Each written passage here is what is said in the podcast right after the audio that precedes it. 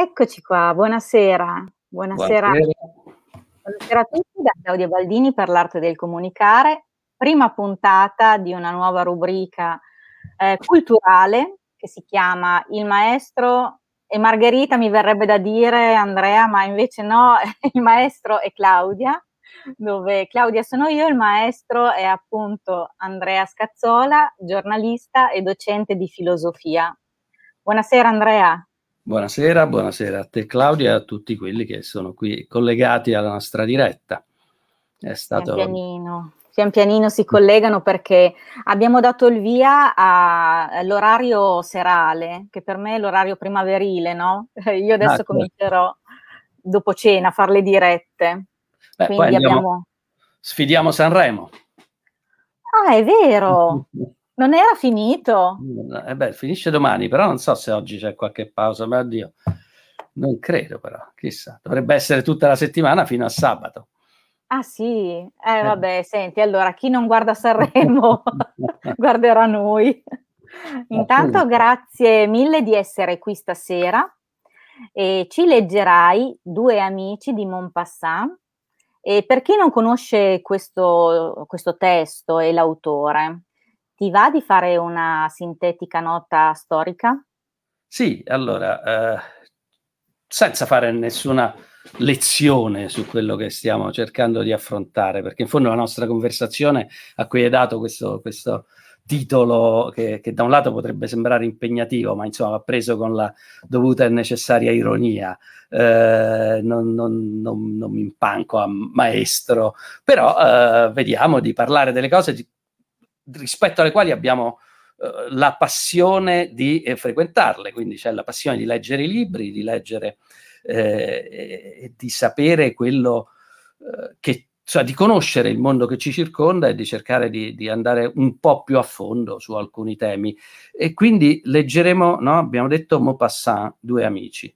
Maupassant è un personaggio, cioè, colosso della letteratura francese dell'Ottocento, ma è un personaggio molto particolare, ha delle caratteristiche eh, che lo, lo, rendono proprio qualcosa di, di, di, non sempre afferrabile. Dico questo perché riesce a scrivere una quantità notevole di, di romanzi e soprattutto di racconti eh, scrive romanzi importanti come Bella Amiche, la, la, la, carriera di un giornalista pronto a tutto, assolutamente spregiudicato, e poi eh, Una vita forte come la morte, ma soprattutto scrive più di 300 racconti, 300 racconti, ma non in una vita di 70 anni, lui vive 43 anni gli ultimi anni li passa per giunta eh, a una malattia mentale, quindi non scrive, ma nei pochi ultimi anni scrive sostanzialmente tutto in 13-14 anni. Quindi se uno eh, eh, dividesse le pagine che ha scritto per, per ogni giorno, insomma, alla fine si, si, si avrebbe un, lavoratore instancabile, ma eh, in realtà invece era un uomo che viveva e soprattutto negli anni precedenti aveva vissuto, aveva vissuto anche eh, assaporando il gusto della vita ed è quello che poi riesce anche a mettere nei suoi eh, eh racconti, eh, in quello che ci racconta. In questo appunto a, a, riesce a essere sempre eh, a toccare delle corde di umanità che non sono così consuete. questa è la sua forza eh, sa essere appunto è in quella scuola naturalistica della Francia della seconda metà dell'Ottocento e quindi riflette la realtà che ha di fronte a sé, la ritrae, potremmo dire, en plein air, in maniera quasi che in certi aspetti ricorda un po' anche gli impressionisti. Però lo fa con una dolcezza e una delicatezza particolari e con una eh, conoscenza almeno di alcuni aspetti della vita profonda, soprattutto dell'animo femminile che ha certamente frequ- frequentato, come del, per esempio, forse uno dei temi, e qua in parte c'è nel racconto che affronteremo il fiume, la Senna. Era, amava appunto vogare sul fiume, pescare e la vita del fiume anche in altri racconti, non soltanto in questo, diventa centrale. Perciò c'è un gusto della vita, della natura, eh, dei problemi dei rapporti umani, visti anche con un certo distacco e una certa ironia, che colpisce. Eh, questo per dire chi era Maupassant. Eh, Io lo amo già. lo amo già. Beh, certo, eh, eh, credo che sia un personaggio capace di farsi amare, eh, che abbia anche lui amato.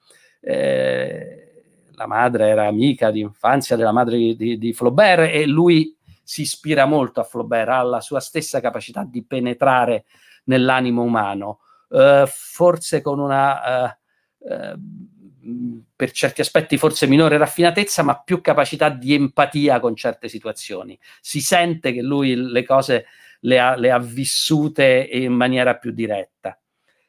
Quello che, eh, che affrontiamo stasera, due amici, è un racconto eh, che a me ha colpito molto e che eh, ha una sua importanza anche per la storia del cinema italiano, eh, però arriveremo a questo, ma intanto inquadriamo quello che accade per capirlo. Il racconto si apre su una Parigi assediata. Siamo nell'870, la guerra franco-prussiana, ormai siamo, il, è a gennaio 71 che, che, che, che inizia il, il, il, racconto, ma soprattutto ecco questa idea di assedio eh, verso la fine dell'Ottocento non è così frequente.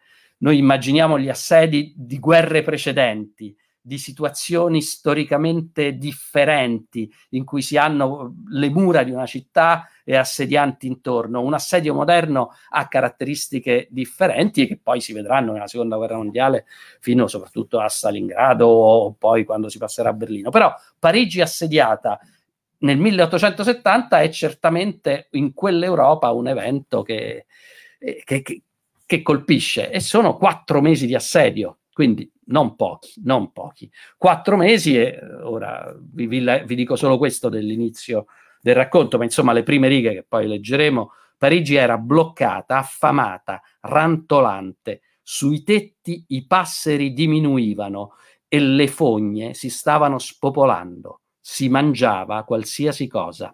Ecco, questo inizio vi dà l'idea di che cosa è un assedio anche in tempi moderni non ci sono più gli uccelli sugli alberi, non ci sono più i topi nelle fogne, perché gli uomini hanno fame. E questo è qualcosa che ci, ci colpisce, ci dice qualcosa già sulla guerra. E, e sono quante? 15 parole. In 15 parole dà un ritratto di un assedio come forse eh, pochi riuscirebbero a dare così con un tratto di penna. E invece lui riesce a dirci tanto in poco. E per questo è un maestro del racconto perché ogni piccolo racconto di 5, 6, 20, 40 pagine è un universo che riesce a comunicare al lettore. E quindi siamo lì, siamo in mezzo, eh, cioè siamo quando ormai la Francia sta per firmare la resa e siamo a Parigi in quella situazione. E da lì poi si sviluppa la vicenda. Dicevo però, eh, lo diciamo prima e poi semmai ci ritorniamo, importante anche per il cinema italiano, perché questo racconto è alla base di un film che ha fatto la storia del cinema italiano nel dopoguerra, cioè La Grande Guerra di Mario Monicelli, eh, è ispirato a due amici di Maupassant. Non tutti lo sanno, ma l'ispirazione è, è palese a vederlo ed è anche stata eh, esplicitata da chi, è, cioè, chi aveva il soggetto in mano, aveva, voleva fare qualcosa da due amici eh, di Maupassant, ne dobbiamo trarre qualcosa e alla fine piano piano spostandolo, eh, cambiando l'ambientazione, facendolo diventare appunto un racconto cinematografico, diventa la Grande Guerra con Gasman e Alberto Sordi che sono i due protagonisti che, che ovviamente mutatis mutandis hanno una vicenda per alcuni aspetti simile. Ha cambiato nome però. Beh, agli certo. attori.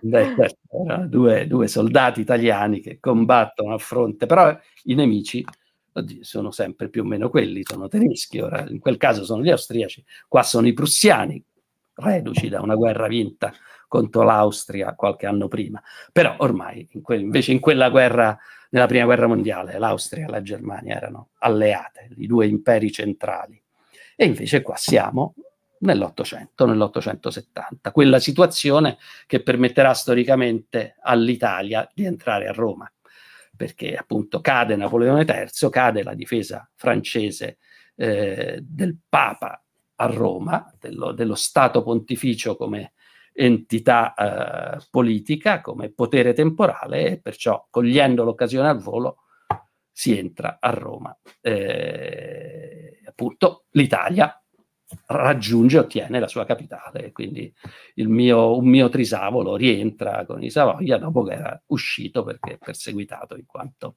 eh, patriota italiano e combattente per la Repubblica Romana e combattente contro i francesi che in quel caso venivano ad assaltare Roma, a, a espugnarla e a ridarla al Papa.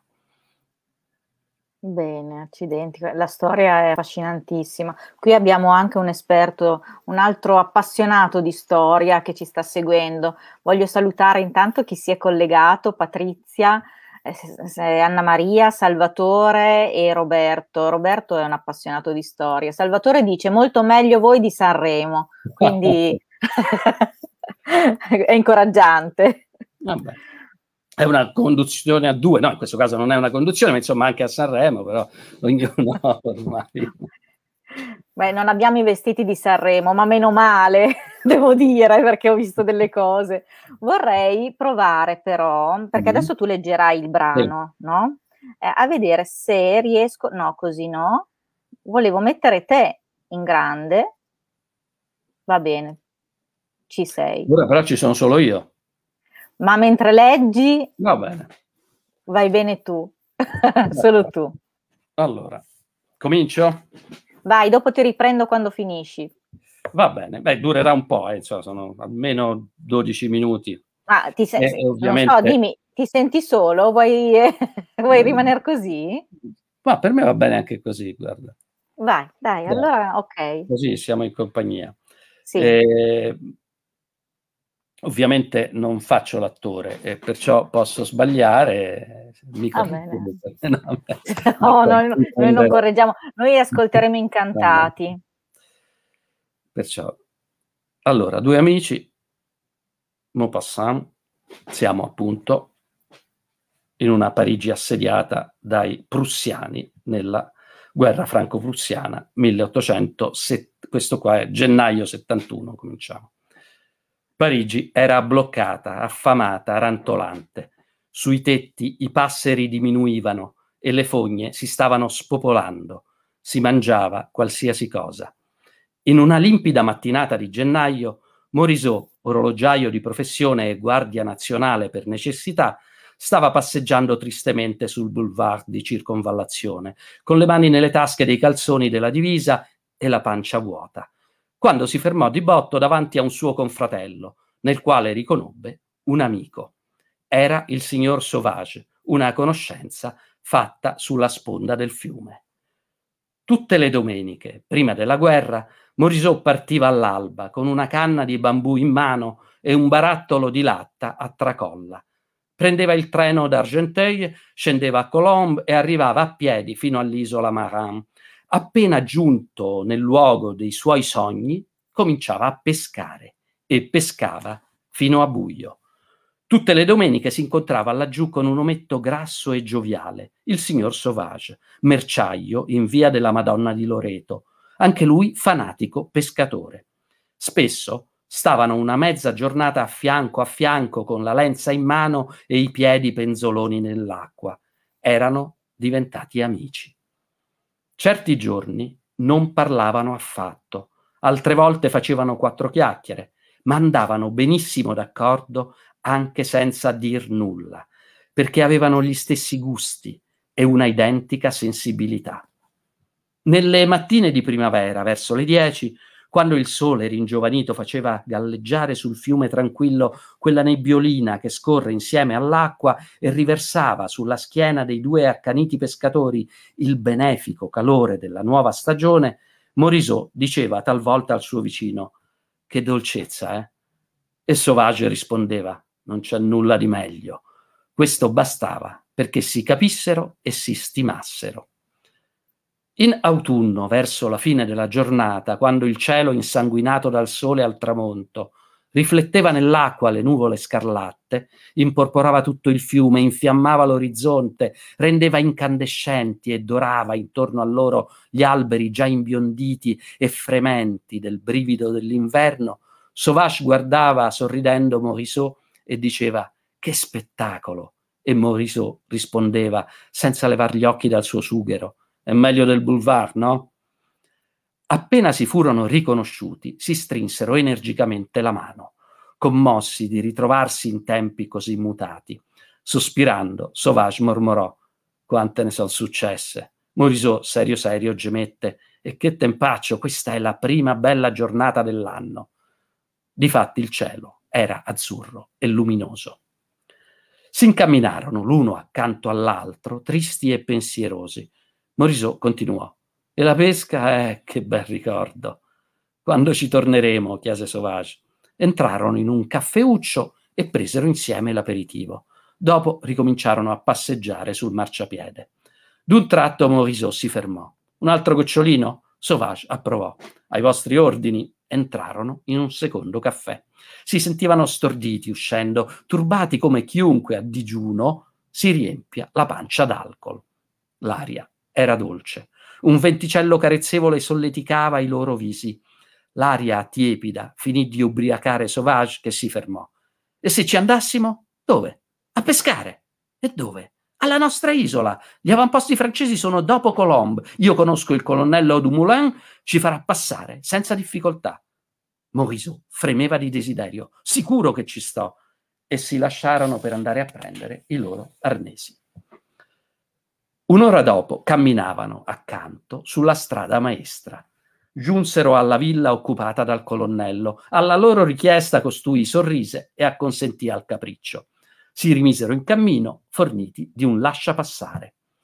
Ben presto oltrepassarono gli avamposti, attraversarono Colomba abbandonata e si trovarono sul margine dei piccoli vigneti che scendono verso la Senna. Erano circa le undici.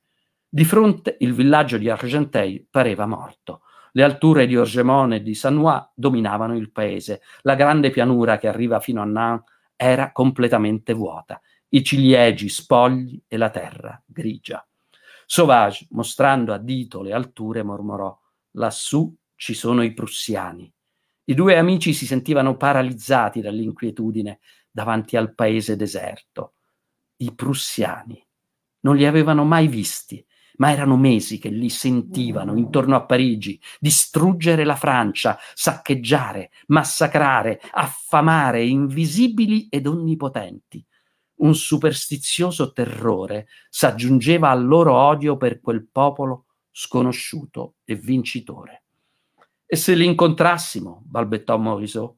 Sauvage rispose con la spavalderia parigina sempre viva nonostante tutto. Gli offriremo un po' di fritto Tuttavia, esitavano a inoltrarsi nella campagna, intimiditi dal gran silenzio. Infine, Sauvage si decise. Via, andiamo, però attenti.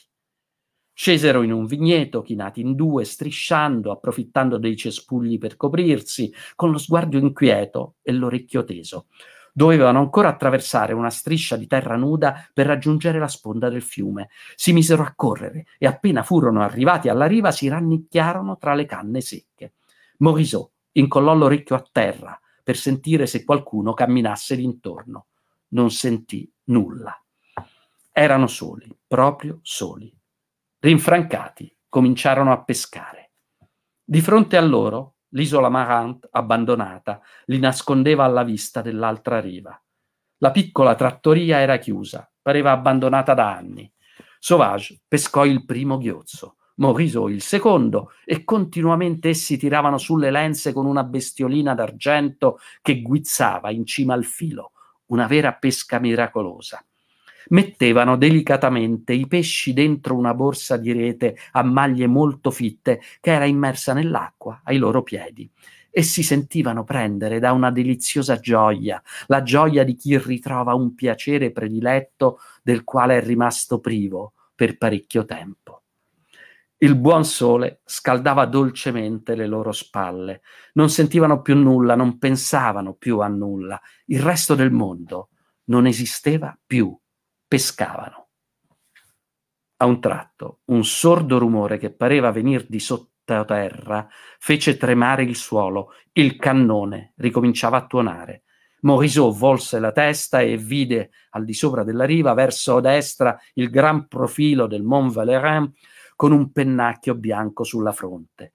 La schiuma della polvere che aveva sputato allora, allora. Subito dopo un altro schizzo di fumo partì dalla cima della fortezza. Dopo alcuni istanti si sentì il brontolio d'un'altra detonazione. Altre ancora ne seguirono.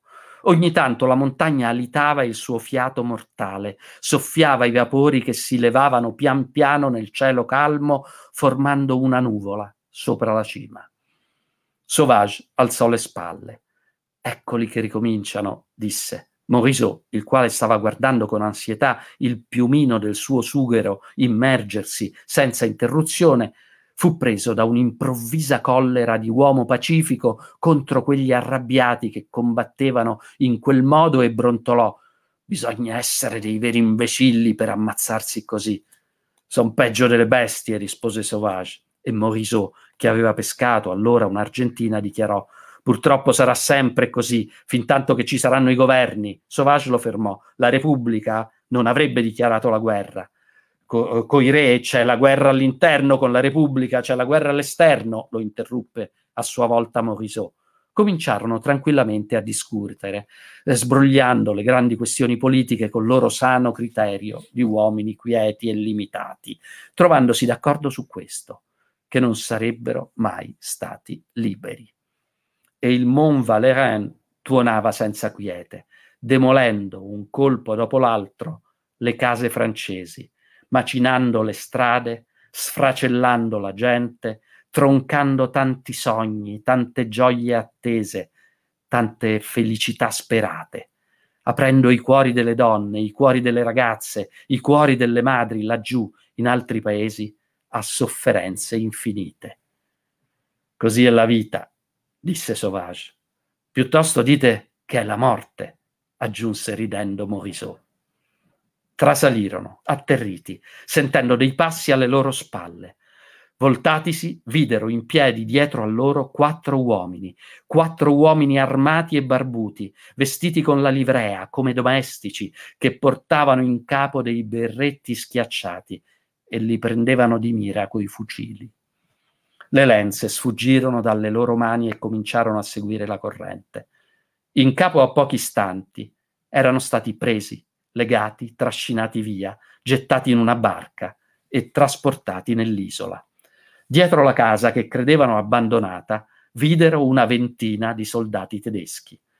Una specie di gigante peloso, il quale, a cavalcioni di una sedia, stava fumando in una gran pipa di porcellana, chiese in ottimo francese E così, signori, avete fatto una buona pesca? Un soldato depose ai piedi dell'ufficiale la rete piena di pesci che s'era curato di portar via. Il prussiano sorrise. Ah, a quanto vedo, a quanto vedo vi stava andando bene. Ma ora dobbiamo parlar d'altro. Statemi a sentire e non vi confondete. Per me siete due spie mandate ad appostarmi. Allora io vi prendo e vi fucilo. Facevate finta di pescare per nascondere meglio le vostre intenzioni. Siete caduti in mano mia e tanto peggio per voi. Siamo in guerra.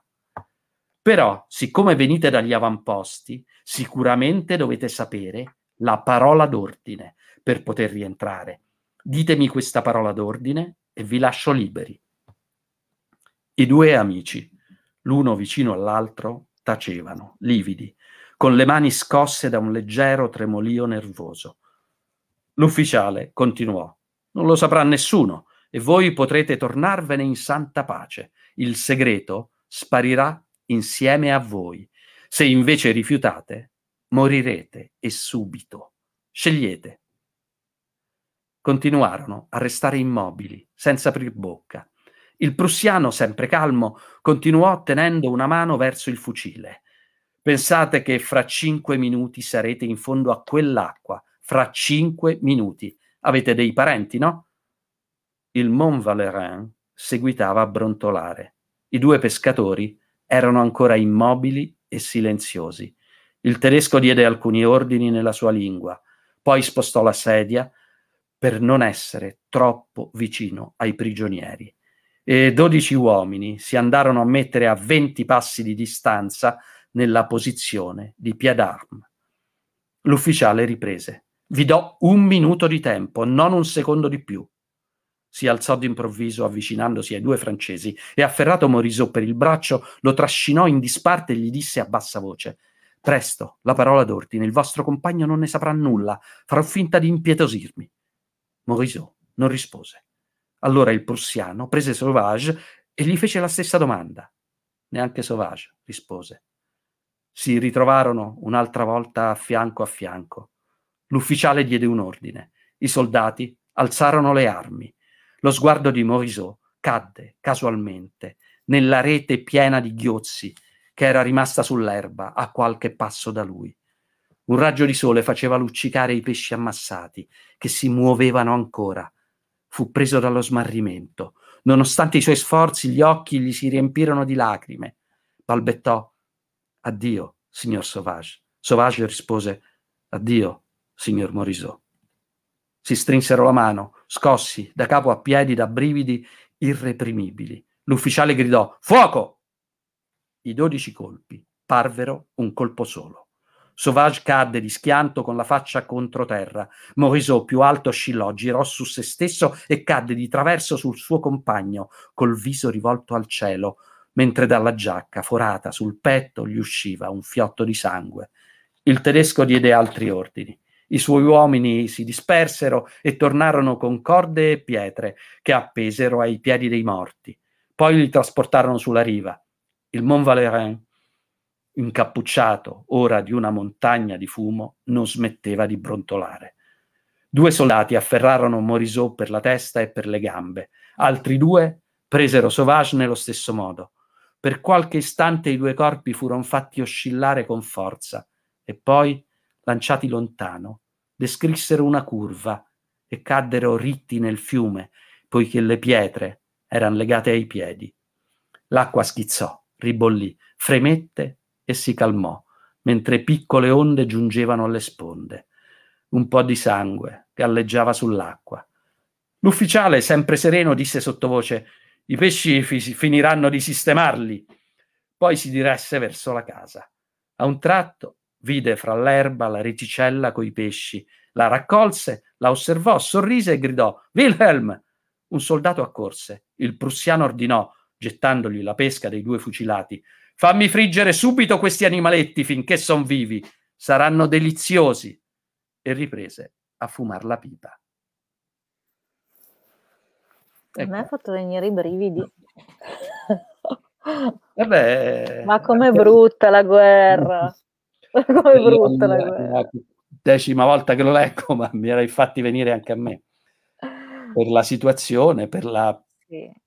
per tutto quello che accade intorno e nell'animo di queste persone e per la maestria con cui Maupassant riesce a tratteggiare questa situazione, ad andare dalle notazioni, cioè come tutto ci appare più vivo, come due persone che sono che amano in fondo il silenzio, che sono unite da una passione che è quieta, che è, che è fuori della realtà, in cui il mondo può scomparire nell'attenzione, nella dedizione a piccole cose, come questo stare insieme possa vivere di silenzio, scambiandosi poche parole, ma, ma, ma quello che conta è il condividere un, una situazione, un'emozione, una sensazione. E questo è curioso come eh, se lo porta dall'inizio alla fine, perché anche la morte avviene quasi in una, in una modalità simile. Si scambiano un saluto, si danno una mano, si dicono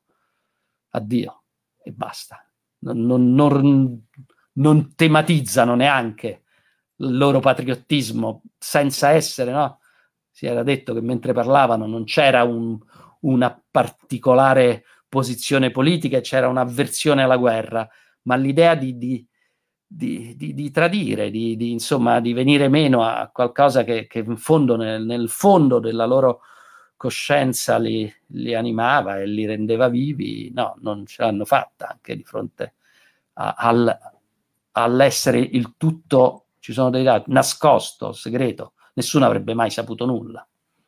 È molto attuale comunque, perché se tu pensi, ehm, lo stare cioè davvero il condividere, la vera essenza del dello stare insieme, no, si può stare insieme anche in silenzio quando, ehm, condividi qualcosa, quando ti accomuna qualcosa una persona. Cioè questo poi è amore, cioè adesso lì sono amici, sì. però l'amore ha tante sf- sfumature, no? Anche fra amici ci si può amare.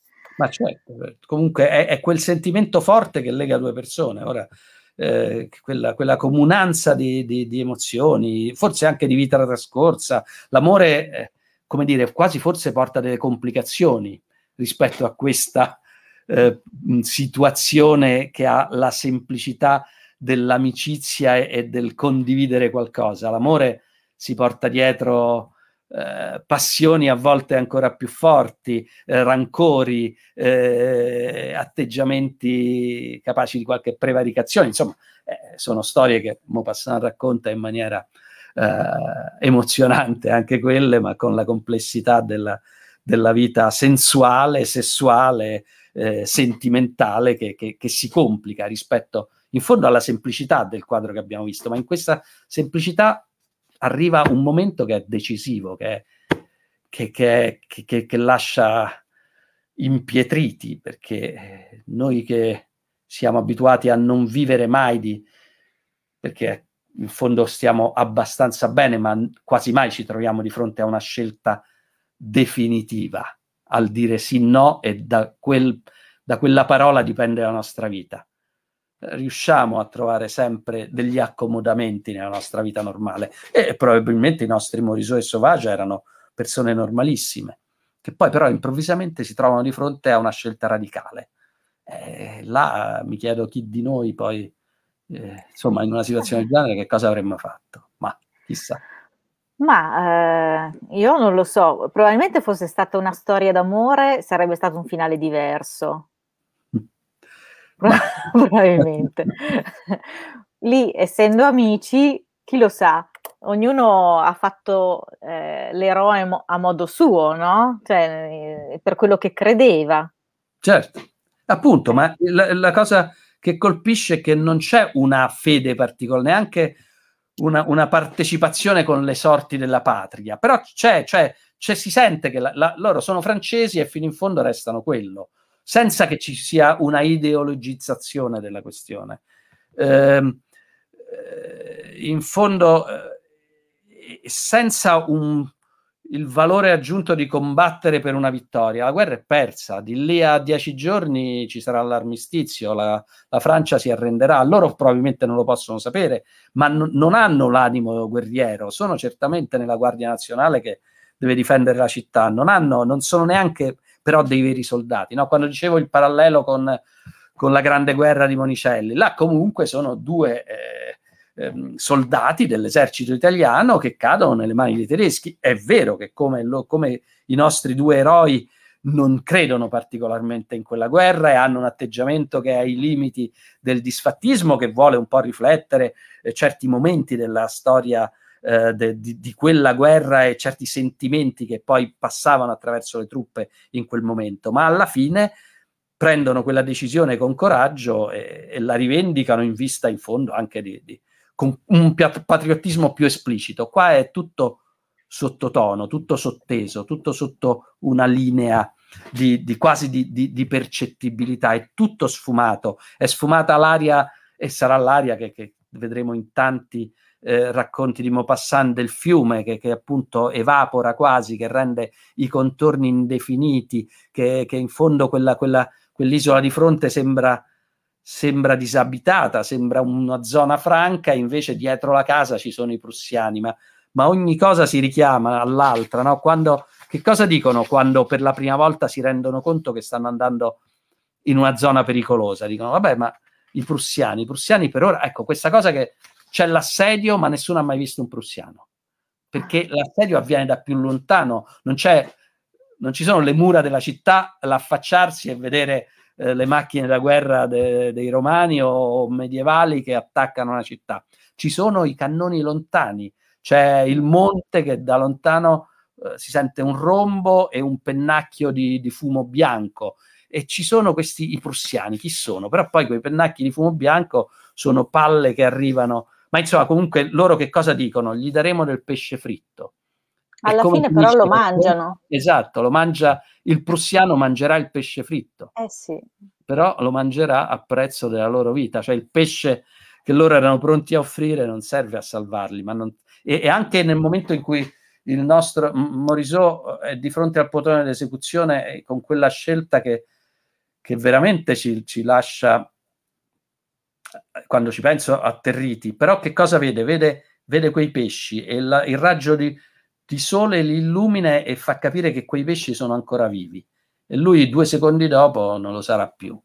E Maupassant queste cose ce le riesce a, a, comunicare con dei tratti di penna che sono rapidissimi, eh, folgoranti, geniali, un'immagine, una piccola cosa, ma che ecco, a volte mi chiedo se un grande scrittore queste cose le, le pensa e le ripensa, eh, oppure o, se, o se le scrive così. Eh, ecco.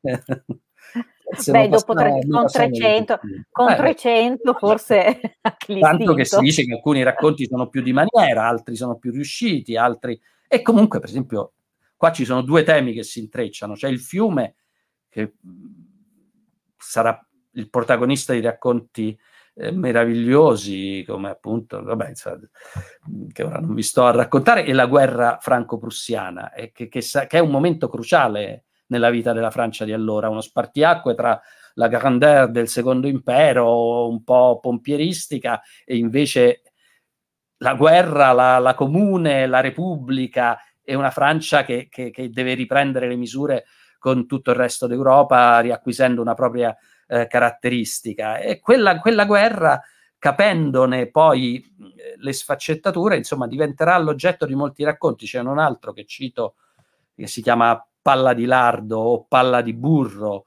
forse è meglio palla di burro, palla di sego sarebbe il sego, ma oggi il sego chi lo usa più sarebbe il titolo originale, che in realtà non è altro che una donna eh, piacevolmente, eh, diciamo, morbida, in carne, morbida, che fa un mestiere che in questo è, è, è de, lasciano Parigi insieme a una carrozza con dei nobili, eh, un, un, gruppo di persone su una eh, eh diligenza, mm. su una diligenza che lascia Parigi durante la guerra franco-prussiana. Là ci sarà un applicato prussiano, ma insomma, che, e comunque lo cito perché? Perché anche quel racconto è l'ispirazione di un, fi- di un altro romanzo e poi di un film, eh, ah. cioè Ombre Rosse di John Ford, che ah. vero, riprende un, un, un, racconto di uno scrittore americano che a sua volta si ispirava a Maupassant, cioè abbiamo la diligenza con i caratteri più diversi e chi ricorderà Ombre Rosse ricorda appunto le snobberie delle signore bene di fronte alla prostituta, che poi in realtà diverrà la moglie del protagonista, cioè andrà insieme.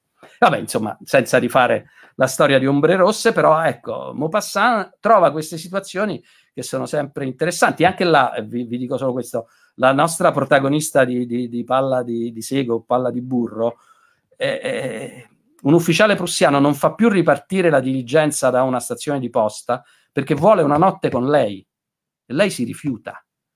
Ma lei non è una prostituta? Sì, no. Sì. Ah. Però dice, eh. io faccio quello di lavoro, ma questo è un ufficiale prussiano che vuole qualcosa da me che io non ho nessuna intenzione di dargli. Cioè, io sono una prostituta di un certo tipo ah. che ha i suoi clienti, ma non, eh, ma non sono una persona che accetta tutto. Quindi ho la mia dignità, gestisco il mio corpo come voglio. Ah. Quindi non lo darò a questo prussiano all'inizio tutti solidarizzano con lei, anche mm. eh, le, le, più nobili o eh, una coppia di principi, piano piano, e qua mi ricorda un altro, un dramma questo, eh, il ritorno della vecchia signora di Dürremat, come piano piano cambiano le opinioni delle persone, più il tedesco non li fa ripartire, più gli altri cominciano a dire, sai che c'è, ma perché questa non va a passare? Non gliela dà, perché non gliela dà? Studiamo questa storia e quindi piano piano non la, non, non, eh, usano varie armi, alla fine c'è una, grandi tentativi di convincerla a fare, lei cederà e a quel punto cadrà nella, nel, loro ripartono, ma per lei verrà considerata nient'altro di quello che era all'inizio, da quegli altri che hanno uh, avuto da lei la salvezza, da lei persino il cibo in certi momenti. Ecco, è vero. Eh, io ho citato anche quest'altro racconto di mio passant perché è sempre particolarmente arguto e capace di cogliere aspetti dell'umano che insomma e di, ritrarli in pochi tratti di penna. Ti leggo due commenti. Eh, allora, Salvatore dice: Sembra di partecipare alla scena, questa è arte, mentre leggevi. Quindi eh, Roberto, Roberto dice: Mi fa piacere ringraziare il professor Scazzola per la sapiente lettura così rara. E Anna Maria dice: Bellissimo racconto, bella lettura, speriamo di poterla ascoltare ancora. Beh, io sono molto grato. Hai, a... già, la, hai già, la, classe formata, eh? eh C'è già la classe, siamo in DAD. Beh, certo, ora bisogna. Siamo in DAD, è sicuro. Eh sì. Il maestro Margherita, Margherita, beh. Beh, quello è un libro che... Beh, a me è piaciuto molto, però l'ho dovuto rileggere un paio di volte. Beh, io lo lessi quando ero molto, molto giovane, mi affascinò molto soprattutto nella parte di Ponzio Pilato, che divenne una specie di, di, di eroe della mia immaginazione, questo, questo il procuratore della Giudea che si trova in questa situazione in cui appunto ci sono da prendere delle decisioni e invece al contrario dei nostri due amici eh, sceglie di non prendere una decisione, ma in quel caso la prende, cioè anche il non prendere decisione diventa. Ma tu cosa sceglieresti? Se tu fossi davanti al bivio, eh. vita o morte? No, cosa ecco, faresti? Non, non, sono quelle risposte non per, non, per la patria, insomma, eh, per la patria. Per la patria o per, non per la patria. Eh, la, qualsiasi risposta data in questa situazione dentro le quattro mura di casa, protetto dal mondo e dalla vita, sarebbe una risposta falsata, perché potrei, convinto di, di, di, di spendere due parole per, per, a favore dell'eroismo, una, una, della mia nobiltà d'animo, bene, no, morirei, eh, sì. non direi la parola d'ordine, oppure per fare così un atteggiamento che tanto non mi riguarda, ma che insomma, ma che mi importa, ma che cosa accadrà, ma non succede niente, dico la mia vita vale più di tutto, ma sarebbero di maniera tutte e due le prese di posizione. Quello che voglio cercare di, di dire è, è, che è la situazione che ci, ci mette in, in condizioni che sono del tutto impensabili e che crea reazioni in noi che sono impensabili eh, qualsiasi frase detta adesso è a freddo, ma a caldo noi reagiamo in maniera diversa. Eh, e, e quindi, quindi è vero quando si dice, no? Bisogna esserci nelle situazioni per dire sì. che cosa...